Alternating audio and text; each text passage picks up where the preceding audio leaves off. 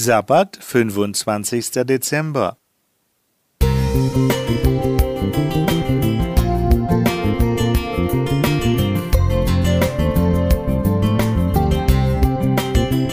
Ein kleiner Lichtblick für den Tag.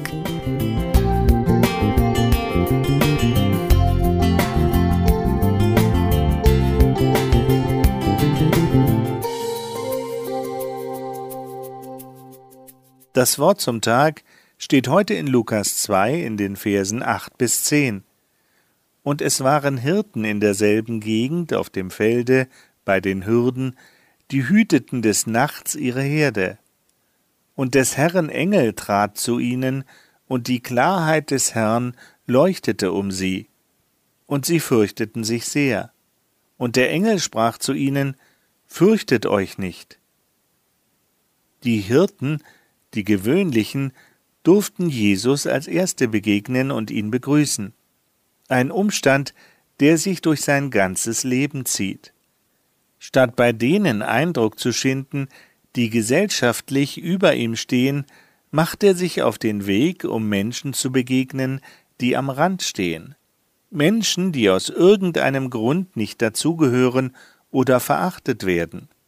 So spricht er mit der Frau, die um die Mittagszeit Wasser holt, um niemand anderem begegnen zu müssen. Er ruft Jünger in seine Nachfolge, die keine klassische Ausbildung haben und auch etwas rauer unterwegs sind. Er berührt die Unberührbare, begegnet den Unausstehlichen und öffnet ihnen damit die Tür, wieder dazuzugehören. Die Mission Jesu ist es, den Ausgeschlossenen zu vermitteln, im Reich Gottes ist Platz für euch. Ihr seid willkommen. Und dies beginnt schon mit Jesu Geburt im Stall. Szenenwechsel. Heiligabend in der Familie. Blendende Einmütigkeit, leckeres Essen, tolle Gespräche, Geschenke für jeden. Alle sind glücklich. Doch der schöne Schein trügt, weil er verdeckt, wie hart bis dahin diskutiert wurde. Sollten wir die nervige Schwiegermutter einladen, die alles besser weiß und in den Schränken schnüffelt, wie ist es mit dem frisch geschiedenen Nachbarn, der einsam zu Hause sitzt, aber gerade so unglaublich anstrengend ist? Was machen wir mit der psychisch Kranken aus der Kirchengemeinde, die mit ihrer Art unsere gewohnte Welt im wahrsten Sinne des Wortes verrückt?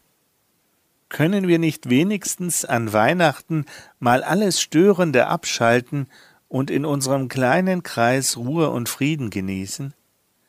Es ist doch absurd, dass wir unser Weihnachtsfest häufig so gestalten, dass Menschen, die am Rande stehen, oft auch genau dort stehen gelassen werden, einfach weil sie unseren Wunsch nach Ruhe, Harmonie und Ordnung stören.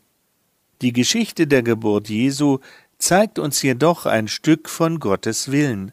Bei ihm werden Menschen nicht bewertet oder kategorisiert in arm, reich, in intelligent, anständig und so weiter. Bei ihm ist jeder gleich wertvoll und gleich wichtig. Jeder steht in seinem Mittelpunkt. Jessica Schultka Musik